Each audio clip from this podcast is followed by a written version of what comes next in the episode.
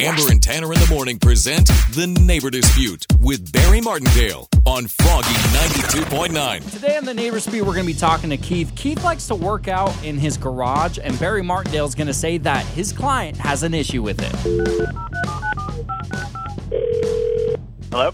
Hi, is this Keith? Yes, this is him. Keith, my name is Barry Martindale of Martindale and Johnson Attorney Services. How you doing today? Hey, doing okay? How you doing? I'm good. I'm calling you about one of my clients, which happens to be one of your neighbors. Uh, My client has told me that you have a home gym in your garage. Yes. Well, your neighbors don't want to see you shirtless working out in your garage, and that's kind of what we're talking about today. What? Really?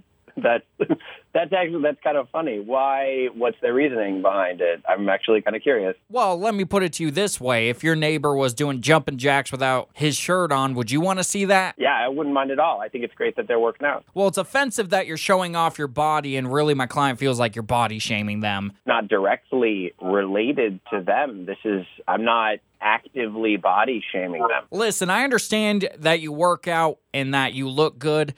You just don't have to shove it in other people's faces. They can just walk on by. They don't have to be engaged. I'm not engaging them in any way. Well, it seems like you are engaging with them, and we're going to have to ask you to please shut your garage door when you're working out in your garage. No, that's absurd. There- There's no air conditioning inside my garage. I can't do that. Okay. So it's either that or you're going to have to pay the rate for a gym membership to my client for fees. Just give me the rate. I- I'm really curious what what you got there. Well, we got $35 a month, which would be the rate. And uh, backdating that to about a year and a half, you would owe us roughly about $1,030. No, absolutely not. It's No, that is that is crazy. Who is it? Who do you who do you tell me who your client is again? Like maybe I could just have a conversation with them.